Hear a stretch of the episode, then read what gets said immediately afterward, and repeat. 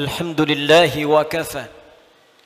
Wassalatu wassalamu ala rasulillahil mustafa wa ala alihi wa sahbihi wa man wafa. Amma ba'd.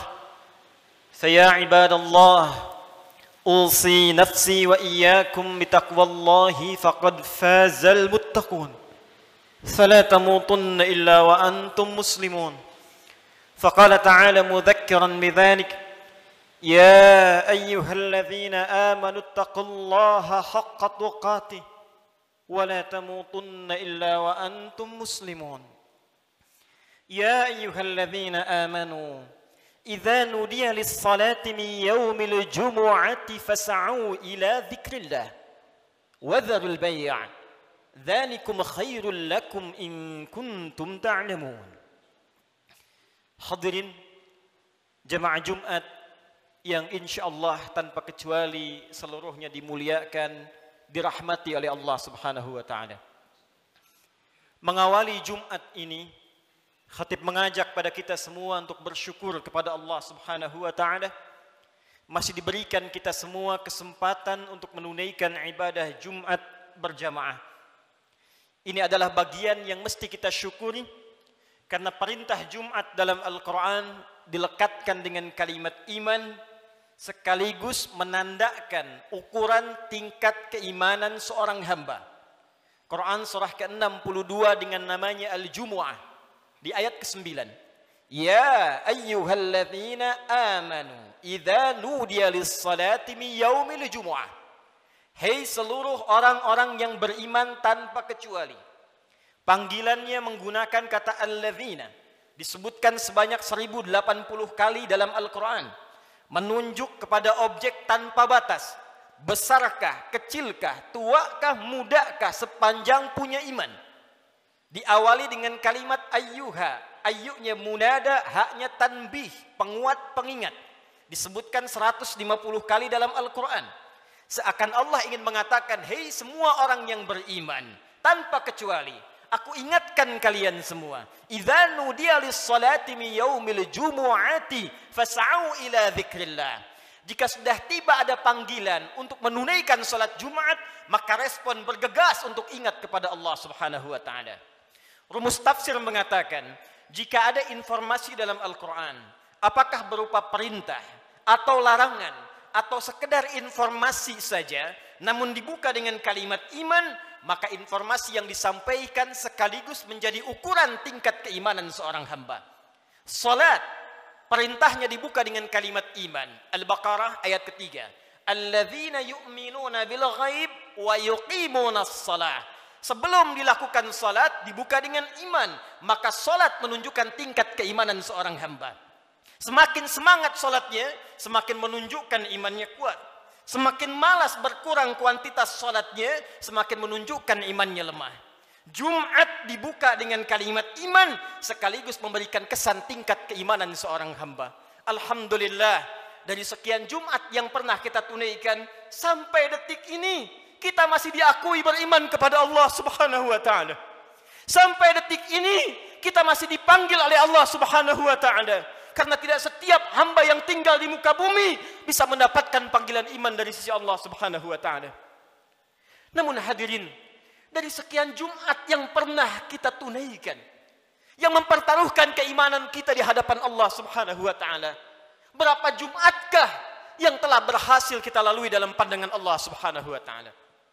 Dalam catatan khatib yang sederhana, seorang baligh yang berusia 20 tahun setidaknya telah menunaikan 650 kali Jumat dalam hidupnya.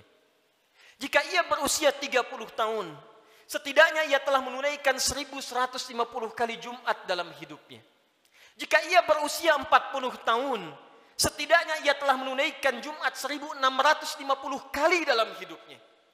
Dari sekian ratus ribu Jumat yang telah kita tunaikan, pertanyaannya, berhasilkah Jumat yang telah kita tunaikan itu? Benarkah Jumat yang telah kita tunaikan dalam pandangan Allah itu? Maka perhatikanlah satu kalimat singkat yang menjadi ukuran keberhasilan Jumat kita dalam pandangan Al-Quran. Fas'au ila dzikrillah. Fas'au ila dzikrillah. Jumat yang benar itu, kata Allah, Bukan Jumat yang sekedar datang untuk formalitas, datang untuk sekedar duduk, mendengarkan khutbah, kadang-kadang mengantuk, bahkan ada yang tertidur lantas pulang begitu saja. Bukan itu yang diinginkan kata Al-Quran. Bukan Jumat seperti itu kata Allah yang didambakan. Fas'au ila dzikrillah. Sekian pekan kita menunaikan Jumat, ratus dan ribuan kali. Tujuan utamanya zikrillah, zikrillah, zikrillah. Hadirin, kalimat zikir dalam Al-Quran setidaknya ketika diungkapkan oleh Allah Subhanahu wa Ta'ala secara umum memiliki dua makna utama. Zikir pertama adalah keadaan yang mampu mengingatkan kita kepada Allah, yang dengan ingat itu terdorong kita untuk meningkatkan ibadah kepada Allah Subhanahu wa Ta'ala. Karena itu segala jenis ibadah dalam Al-Quran dinamakan dengan zikir. Kita menunaikan salat, salat disebut dengan zikir oleh Al-Quran. Quran surah ke-20 Taha ayat yang ke-14. Allah berfirman, "Innani anallah la ilaha illa ana fa'budni wa aqimis salata li dzikri." Sungguh akulah Allah, Tuhan yang paling hak. Tidak ada Tuhan yang layak dipertuhankan, disembah selain aku, kata Allah. Fa'budni, maka sembah aku. Bagaimana caranya ya Allah? Wa aqimis shalah, tunaikan salat, tunaikan salat li dzikri, sebagai bagian zikir kepadaku, kata Allah. Jadi saat kita menunaikan salat, itu adalah zikir kita kepada Allah Subhanahu wa Ta'ala. Kita datang menunaikan ibadah Jumat. Di Jumat diberikan tausiah, di Jumat diberikan pengingat, di Jumat diberikan wasiat meningkatkan takwa. Di antara ciri takwa yang pertama adalah semakin banyaknya kita meningkatkan ibadah salat kita kepada Allah Subhanahu wa Ta'ala. Dzalikal kitabu la raiba fihi hudal lil muttaqin. Siapa orang takwa ini? Alladzina yu'minuna bil ghaib wa yuqimunas shalah. Sampai dengan Jumat ini, dari sekian ratus kali, ribu kali, berapa kuantitas dan kualitas salat kita yang pernah ditingkatkan di hadapan Allah Subhanahu wa Ta'ala? Jangan-jangan sampai ribuan kali Jumat, salatnya masih standar-standar saja. Masih yang fardu saja. Tahajud masih belum mampu bangun. Duha belum dikerjakan. Selama hidup gak pernah salat syuruk. Selama hidup kurang rawatib. Tapi cita-citanya berjumpa dengan Allah, bersua dengan Rasulullah SAW. Mana bakal kita di hadapan Allah? Al-Quran disebut dengan zikir. Quran surah ke-54 ayat 17, ayat 22, ayat 32, ayat ke-40. Walaqad yassarnal Qur'ana lidzikri fahal min mudzakir. Sungguh kami telah mudahkan Al-Quran. Sungguh kami telah mudahkan Al-Quran. Telah mudahkan Al-Quran untuk apa? Lidzikri, untuk dijadikan zikir kepada Allah Subhanahu wa Ta'ala. Bacaan Quran itu zikir. Karena itu ketika Anda baca Al-Quran, Anda merasa lebih dekat dengan Allah Subhanahu wa Ta'ala. Mempelajari Al-Quran itu zikir. Karena itu ketika Anda mengkaji tafsir Al-Quran, bukankah Anda merasa lebih dekat dengan Allah Subhanahu wa Ta'ala? Menghafal Quran itu zikir. Karena itu para penghafal Quran semakin dekat keadaannya dengan Allah Subhanahu wa Ta'ala. Dari sekian aktivitas kehidupan yang telah kita lalui sampai dengan detik Jumat ini, berapa banyak Al-Quran telah kita hidupkan? Berapa banyak Al-Quran telah kita bacakan? Jangan-jangan Jumat ini pun belum sempat baca Al-Quran. Jangan-jangan telah berlalu sekian hidup kita belum sempat menghafal Quran dengan baik. Salat belum dimengerti bacaannya. Puluhan tahun salat tidak mengerti apa yang dibaca dalam salat. Mau sampai kapan? Bagaimana salatnya bisa khusyuk kalau tidak paham apa yang dibacakan? Al-Quran belum sempat dipahami. Jangankan menghafal, sudah puluhan tahun untuk baca saja nggak sanggup bacakan dengan baik. Berapa lama lagi waktu yang dibutuhkan? Bukankah hadisnya sahih? At-Tirmidzi nomor hadis 2015 itu, saat seseorang akan masuk surga, maka perintah pertama yang dimintakan oleh Allah adalah membacakan Al-Quran yang ia biasa bacakan saat di muka bumi. Faqra wartaqi fa inna akhira qira'atika akhiru manzilatika fil jannah. Baca Quran yang biasa engkau bacakan saat di dunia itu. Akhir bacaan Quranmu, itulah kedudukanmu di surga di sisi Allah Subhanahu wa Ta'ala. Karena itulah perhatikan anak-anak di Palestina dengan keadaan yang sangat terbatas. Anak-anak di Libya dengan keadaan yang tidak mudah. Karena cita-citanya menghadap Allah dalam kebaikan surga tingkat tertingginya, mereka berlomba menghafal Al-Quran. Alhamdulillah di Indonesia sekarang anak-anak kecil sudah menghafal Al-Quran, yang lumpuh otak menghafal Al-Quran, yang tidak bisa melihat menghafal Al-Quran, dan kebanyakan mereka masih belum baligh. Anak baligh sebelum waktu sholat sudah berjamaah datang ke masjid. Anak belum baligh sudah mulai menghafal Al-Quran, sudah lancar bacaan Quran, sudah banyak hafalan Quran. Duhai Anda yang 40 tahun, 50 tahun, 60 tahun, berapa banyak bekal yang disiapkan untuk menghadap Allah Subhanahu wa taala. Harta yang dikumpulkan selesai sudah. Dengan kematian tuntas, uang itu tidak berguna lagi. Kendaraan yang dikumpulkan, dipajang, dipamerkan, tidak ada manfaat lagi.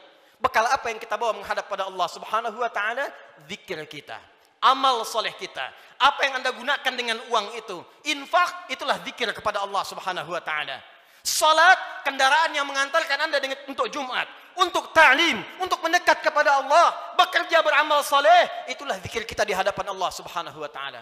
Sampai dengan detik Jumat ini, berapa banyak aset yang telah Allah titipkan kepada kita digunakan untuk zikir kepada Allah Subhanahu wa taala. Hadirin yang kedua, jika disebutkan kalimat zikir dalam Al-Quran, maka diartikan oleh para ulama berdasarkan paparan Al-Quran sebagai keadaan ingat kepada Allah yang dengan ingat itu terjauh kita dari perbuatan maksiat. Pertama, terdorong kita mengumpulkan amal saleh. Yang kedua, terjauh kita dari perbuatan maksiat. Zikir, keadaan ingat kepada Allah Subhanahu wa taala. Karena kita ingat kepada Allah, kita merasa diawasi oleh Allah Subhanahu wa taala. Kita merasa dilihat oleh Allah, kita merasa didengar oleh Allah. Karena itu orang yang merasa dilihat oleh Allah, maka mustahil dia bisa berbuat maksiat dalam kehidupannya. Keluar dari masjid mustahil tertukar sandal. Karena ketika ia akan gunakan, ia merasa dilihat oleh Allah Subhanahu wa taala. Mustahil berbuat curang dalam pekerjaannya. Mustahil ia korupsi, mustahil ia mencuri, mustahil ia membegal, mustahil ia berselisih, mustahil ia membuat hoax, mustahil ia berbuat maksiat, karena ia merasa dilihat dan didengar oleh Allah Subhanahu wa taala. Karena itulah sampai dengan detik Jumat ini, berapa banyak Jumat kita yang telah memberikan manfaat dalam hidup kita. Dari Jumat ke Jumat, jangan-jangan bahkan datang ke Jumat pun masih bermaksiat juga. Ada yang tanpa malu datang ke Jumat belum selesai urusannya dengan Allah Subhanahu wa taala. Ada yang belum bertobat. Di kantongnya masih ada handphone dengan gambar-gambar yang tidak senonoh. Apa tidak malu?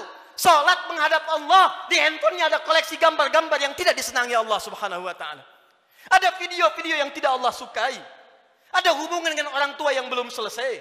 Ada hubungan dengan tetangga yang belum tuntas. Ada hubungan dengan anak istri yang belum tuntas. Cita-cita masuk surga. Cita-cita berjumpa dengan Rasulullah sallallahu alaihi wasallam. Amal apa yang telah Anda siapkan? Apa tidak malu menghadap Allah dengan lumuran maksiat? Apa tidak malu berjumpa dengan Rasulullah berlumur maksiat? Perhatikan saudara, bila sampai Jumat ini ratusan kali, ribuan kali belum membantu kita, membuat kita ingat kepada Allah, maka perhatikanlah peringatan Allah yang disampaikan 15 abad yang lalu, bahkan sejak di era sahabat Rasulullah sallallahu alaihi wasallam. Quran surah ke-57 Al-Hadid di ayat yang ke-16. Ayat ini diturunkan pada dua kondisi. Satu, saat kalangan orang beriman dari sahabat-sahabat Rasulullah yang semula berada di Mekah dalam keadaan terhimpit oleh kesulitan, tiba-tiba hijrah ke Madinah merasakan kenikmatan. Dengan nikmat itu bisa nyaman makan kembali, minum kembali, nyaman beraktivitas. Yang semula tertekan, terintimidasi saat berada di Mekah, hijrah ke Madinah mendapatkan segala kenyamanan. Dengan kenyamanan itu mulai lupa dengan Al-Quran, mulai lupa dengan kualitas sholat yang sebelumnya khusyuk ditunaikan, mulai lupa dengan ingat kepada Allah. Maka turunlah Quran surah ke-57 ayat ke-16 ini. Alam ya'ni lilladzina amanu an takhsha'a qulubuhum li dzikrillah wa ma nazala minal haqq wa la takunu kalladzina utul kitaba min qabl fatala 'alaihimul amadu faqasat qulubuhum wa katsirum minhum fasiqun.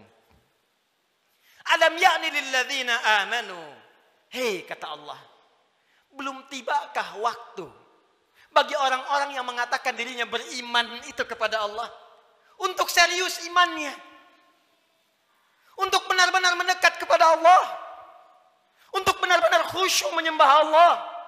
Lidzikrillah, untuk ingat Allah. Untuk mulai sadar menyiapkan bekal pulang. Kalian itu akan wafat, kata Allah. Kalian pulang. Anda apapun pekerjaan Anda. Kedudukan yang tinggi Anda dapatkan. Harta yang banyak Anda raih. Tetap Anda akan wafat. Orang-orang dulu wafat. Yang kemarin wafat. Yang sekarang pun akan wafat. Tunjuk diri Anda di cermin. Duhai Adi Hidayat, Anda wafat. Duhai Fulan, Anda wafat. Kata Allah, masih tidak sadar juga. Masih belum ada juga kekhusyuan untuk ingat kepada Allah. Masih belum sadar juga akan dihisab. Mana sholat kalian yang satu amalan itu akan menjadi penentu amalan yang lainnya.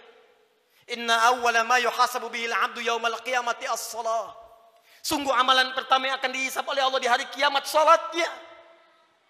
Mana amal soleh yang dikumpulkan? Kenapa banyak maksiat yang dikerjakan? Apa belum tiba waktunya untuk khusyuk menghadap mendekat kepada Allah Subhanahu wa taala? Duhai hadirin saudara-saudariku sekalian. Kalimat iman disampaikan oleh Allah dan membuka kalimat Jumat sekaligus memberikan kesan pengingat kepada kita agar kita setiap Jumat mulai mengevaluasi amalan kita. Jangan-jangan selama ini sibuk dengan dunia. Jangan-jangan selama ini sibuk dengan kehidupan dunia lupa menyiapkan kehidupan akhirat kita. Jangan sampai kata Allah seperti orang-orang sebelum kalian. Terlena dengan urusan dunia. Lupa dengan permainan dunia. Karena itulah waktu kemudian semakin dilewati. Lupa dengan Allah Subhanahu wa ta'ala. Sehingga ibadah dan Al-Quran tidak memiliki kesan lagi. Al-Quran hanya sekedar menjadi pajangan saja. Ibadah jadi formalitas saja. Akhirnya Jumat pun tidak ada rasa lagi. Jumat hanya sekedar duduk, datang, kadang terlambat, nunggu khatib naik, setelah itu pulang. Begitu saja. Al-Quran cuma jadi pajangan, hiasan saja dibaca, sulit. Salat cuma jadi formalitas saja. Kalau itu terjadi dalam kehidupan kita, maka tanda alarm harus dinyalakan dalam jiwa kita. Itu pertanda ada keadaan hati kita yang belum khusyuk menghadap Allah Subhanahu wa taala. Maka ditutup kalimat ini, wa katsirum minhum fasiqun. Maka kalau sudah seperti itu, kebanyakan lupa dengan Allah, ujung-ujungnya menjauh dan banyak berbuat maksiat. Karena itu, khatib ingin mengajak kepada kita semua dalam waktu Jumat yang singkat ini, mari jadikan Jumat ini sebagai evaluasi untuk mendekat kepada Allah Subhanahu wa taala. Ingat-ingat satu saat kita pun akan wafat. Ingat anak-anak kita. Ingat orang tua kita. Demi Allah, sebentar saja renungkan. Setiap Anda berapapun usianya pasti punya orang tua.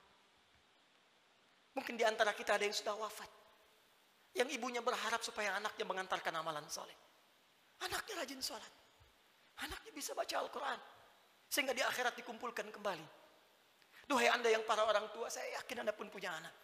Punya keluarga. Qu anfusakum wa ahlikum nar. Jangan sampai terpisah saat di akhirat nanti. Jaga diri baik-baik. Jaga amalan kita. Karena rasanya tibalah waktunya sekarang. Apa yang disampaikan Nabi di masa-masa yang telah lalu. Hati-hati. Akan tiba masa di mana maksiat itu akan hadir di sekitaran kita tanpa bisa dibatasi. Sekarang datang kepada kita sendiri. Di handphone ada maksiat.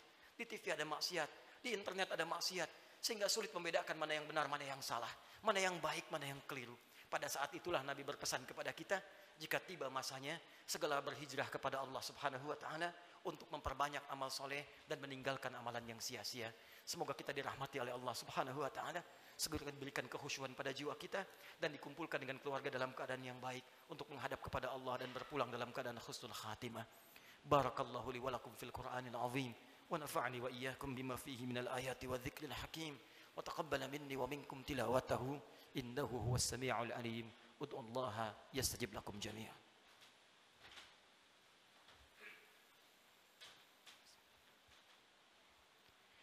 الحمد لله والصلاة والسلام على رسول الله وعلى آله وصحبه ومن والاه وبعد فيا عباد الله أوصي نفسي وإياكم بتقوى الله فقد فاز المتقون فلا تموتن إلا وأنتم مسلمون. Hadirin sekalian, sebelum kita berdoa memohon kepada Allah Subhanahu wa taala, perkenankan khatib membacakan kembali surah Al-Jumu'ah ayat ke-9 yang menjadi inti perjumpaan, pertemuan dan ibadah kita pada kesempatan kali ini. Quran surah ke-62 ayat ke-9 Allah berfirman, A'udzu billahi minasyaitonir rajim. Ya ayyuhalladzina amanu idza nudiya lis-salati min yaumil jumu'ati fas'au ila dzikrillah wadharul bai'a dzalikum khairul lakum in kuntum ta'lamun. Hai semua orang yang beriman tanpa kecuali, jika telah diseru waktu hari Jumat untuk menunaikan salat Jumat, maka bergegaslah datang kepada Allah, lalu renungkanlah dirimu dalam Jumat itu. Berapa banyak zikir yang telah engkau kumpulkan sampai Jumat itu, dan bayangkanlah sampai saat itu engkau diwafatkan oleh Allah. Cukupkah bekal Anda menghadap kepada Allah? Renungkanlah sampai Jumat ini sebelum kita berdoa. Apakah telah cukup salat kita sebagai bekal untuk pulang kepada Allah? Apapun profesi kita, pengusahakah Anda, pejabatkah, tentarakah, polisikah, ustadzkah, rakyat biasakah? Berapa banyak bekal kita telah disiapkan menuju Allah? Dan renungkanlah berapa banyak maksiat telah kita kumpulkan. Malu di hadapan Allah kalau wafat dalam keadaan penuh maksiat. Mata bermaksiat, telinga bermaksiat. Berapa banyak lisan pernah digunakan untuk maksiat, mencela orang lain, ghibah, sehingga menjadikan hubungan tidak baik dengan sesama. Berapa banyak tangan telah dituliskan berbuat maksiat. Berapa banyak kaki melangkah pada perbuatan maksiat, sementara kita mengharap rahmat Allah Subhanahu wa taala. Fas'au ila dzikrillah. Kata Allah, sebelum kalian pulang selesai Jumat, berenung dulu. Karena itu para ulama mengatakan sebelum pulang tunggulah sejenak. Renungkan diri kita sampai kita merasakan perubahan. Sampai kita merasakan perbedaan antara masuk Jumat dengan keluar Jumat. Jangan sampai datang Jumat dengan pulang hatinya hambar biasa-biasa saja. Renungkan. Mungkin saat pulang di perjalanan kita wafat. Mungkin saat kembali bertemu keluarga kita wafat. Maka saat kita menyadari keadaan kita itu, khusyuklah berdoa kepada Allah. Dan saat itulah satu sekejap datang bagian dari waktu yang mustajab itu untuk dikabulkan oleh Allah Subhanahu wa taala. Bagaimana mungkin doa khusyuk dipanjatkan kalau hati kita belum khusyuk menghadap Allah Subhanahu wa taala. Karena itu mari kita renungkan sejenak. Dalami keadaan diri kita, dan boleh jadi dengan kekhusyuan itu apapun yang kita minta saat ini dikabulkan oleh Allah Subhanahu wa taala. Alhamdulillahirabbil alamin, arrahmanir rahim, maliki yaumiddin, iyyaka na'budu wa iyyaka nasta'in, ihdinas siratal mustaqim, siratal ladzina an'amta 'alaihim ghairil maghdubi 'alaihim waladdallin. Innallaha wa malaikatahu yusalluna 'alan nabi ya ayyuhalladzina amanu sallu 'alaihi wa sallimu taslima. Allahumma salli wa sallim wa barik 'ala habibikal karim rasulikal amin sayyidina Muhammadin wa 'ala alihi wa sahbihi ajma'in. Allahumma inna nas'aluka ya arhamar rahimin, rabbana la tada' lana fi maqamina hadha wa fi kulli maqamin dhanban illa ghafartah. Ya Allah, kami mohon kepadamu ya Rabb, di Jumat yang mulia ini, jika ada satupun di antara hamba-Mu datang di Jumat ini pernah berbuat dosa dalam hidupnya, bahkan berlumur dosa dari sekejap tubuhnya, maka mohon ya Allah, jangan biarkan dia meninggalkan Jumat ini kecuali Engkau telah ampuni segala dosa-dosanya. Allahumma wala hamman illa farajtah. Ya Allah, jika ada di antara kami di Jumat ini yang tengah dirasakan kegelisahan dalam jiwanya, maka jangan biarkan ia pulang meninggalkan masjid ini kecuali Engkau telah tenangkan keadaan hatinya. Allahumma wala asiran illa yasartah. Ya Allah, jika ada di antara hamba-Mu yang beriman di Jumat ini tengah diuji dengan kesulitan di rumah tangganya, atau di pekerjaannya ya Allah, atau di kehidupan sosialnya ya Allah, maka mohon dengan ketulusan, keikhlasan Jumatnya ya Allah, angkat dan hilangkan segala kesulitan hidupnya ya Arhamar Rahimin. Allahumma wala dainan illa qadaitah. Ya Allah, jika ada di antara kami yang tengah diuji ya Allah dengan sulitnya rezeki, utang piutang, maka mohon ya Allah dengan keikhlasan Jumat yang ditunaikan, anugerahkan rezeki terbaik untuk melunasi utang-utang, memperbaiki kehidupan dan mendekat kepadamu ya Arhamar Rahimin. Allahumma wala maridan illa syafaitah. Ya Allah, jika ada di antara kami yang tengah Engkau uji dengan penyakit seberat apapun, maka mohon angkat dan sembuhkan penyakitnya. Allahumma dzhab 'anna al-ba'sa wal bala wa khasatan corona.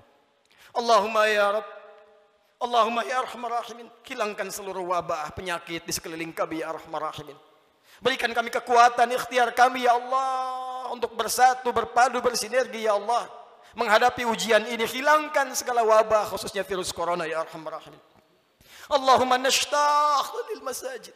Ya Allah, kami rindu untuk tenang menunaikan ibadah di masjid ya Allah. Li ta'alimina, untuk ta'lim kami ya Arhamar Rahimin. Salat kami ya Allah, kami merindukan kembali salat dengan tenang di masjid ya Allah. Saf yang utuh ya Allah. Ya Allah, jangan hukum kami ya Allah, karena kemaksiatan kami tidak mampu datang ke masjid lagi. Ya Allah, jangan hukum kami ya Allah, karena kesalahan kami dikeluarkan, dijauhkan dari masjid-masjid kami, dari ibadah-ibadah kami mohon ampun kepadamu ya Arhamar Rahim. Allahumma tubna ilaika taubatan nasuha. Ya Allah, Kami bermohon taubat kepadamu di Jumat ini ya Allah. Dari segala dosa-dosa kami. Dari maksiat kami ya Allah. Tawaffana muslimin wa alhiqna bisalihin. Ya Allah. Kami mohon ya Allah jika Jumat ini menjadi Jumat terakhir dalam kehidupan kami. Dan kami memang harus wafat di hari ini. Maka wafatkan kami ya Allah sebagai hambamu yang saleh. Jadikan wafat kami husnul khatimah. Sertakan dengan orang-orang baik dalam pandanganmu ya Arhamar Rahimin. Idza kana hunalika ya Allah min baqiyati ayyamina faj'al baqiyata ayyamina hayatan thayyibah. Dan jika ada titian sebagian kehidupan dari kami yang masih mampu kau harus lalui ya Allah, maka jadikan sisa hidup kami hidup yang lebih baik daripada sebelumnya. Allahumma wahid sufufana jannibna minat tafraqa wahfad biladana an Tunisia ya Allah. Ya Allah kami mohon jaga negeri kami Indonesia yang kami cintai ya Allah. Jauhkan dari perpecahan ya Allah. Satukan anak negeri kami ya Allah. Jaga para pemimpin kami dalam kebaikan ya Allah. Jaga para ulama kami dalam kemuliaan ya Allah. Jaga rakyat kami dalam kebaikan ya Allah. Ya Allah, Allahumma alimna linashkur hadhil balda Indonesia ya Allah. Ajarkan kami untuk mensyukuri nikmat kemerdekaan Indonesia ini ya Allah. Berikan kami bimbingan untuk mensyukuri nikmat negeri kami tercinta ini ya Allah. Allahumma taqabbal minna innaka antas sami'ul alim. وتب علينا إنك أنت التواب الرحيم اللهم اهدي يا الله كل العاصي في هذه الجمعة ليتوب إليك يا الله. Jika ada perbuat maksiat ya Allah, pelaku maksiat, pelaku kriminal datang di Jumat ini, maka lembutkan hatinya untuk bertobat ya Allah. Berikan kesempatan kepadanya untuk bertobat ya Allah. Ya Allah, berikan kekuatan kepada keluarga kami untuk menjadi keluarga yang baik. Anugerahkan kesolehan kepada istri kami ya Allah. Anak-anak kami ya Allah. Ampuni dosa kedua orang tua kami ya Allah. Jika memang keduanya masih bersama kami, berikan kekuatan untuk membahagiakan keduanya ya Allah. Jika satu atau keduanya telah tidak bersama kami, maka berikan kekuatan untuk beramal mengantarkan cahaya bagi keduanya dalam kuburnya ya Allah. Allahumma ya Rabb nashtaq bi Rasulillah. Ya Allah, kami merindukan perjumpaan dengan Rasulullah sallallahu alaihi wasallam. Kami rindu dengan Rasulullah. Kami rindu dengan Rasulullah. Ya Allah, berikan kami kekuatan ya Allah. Berikan kami kekuatan untuk beramal soleh agar punya bekal berjumpa dengan Rasulullah. Jauhkan kami dari maksiat ya Allah yang bisa menghambat pertemuan dengan Rasulullah. Fi jannatikal firdaus, di surgamu di firdaus dengan rahmatmu ya arhamar rahimin. Allahumma rabbana atina fid dunya hasanah wa fil akhirati hasanatan wa qina adzabannar. Ya Allah, anugerahkan segala kebaikan di dunia ini yang mampu kami capai dan kemuliaan di akhirat yang mampu kami raih, dan jauhkan kami dari segala siksa-Mu. Kami takut dengan neraka-Mu ya Allah. Kami takut dengan ancaman-Mu ya Allah. Kami takut tidak berjumpa dengan-Mu ya Allah. Allahumma ya Rabb, tubna ilaika ya arhamar rahim. Bifadlika subhana rabbika rabbil izzati amma yasifun. Wassalamun alal mursalin wa akhiru da'wana. Alhamdulillahi rabbil alamin. Inna allaha malaikatahu yusalluna 'alan nabi. يا أيها الذين آمنوا صلوا وسلموا عليه وسلموا تسليما وذكر الله أكبر وأقيموا الصلاة يرحمكم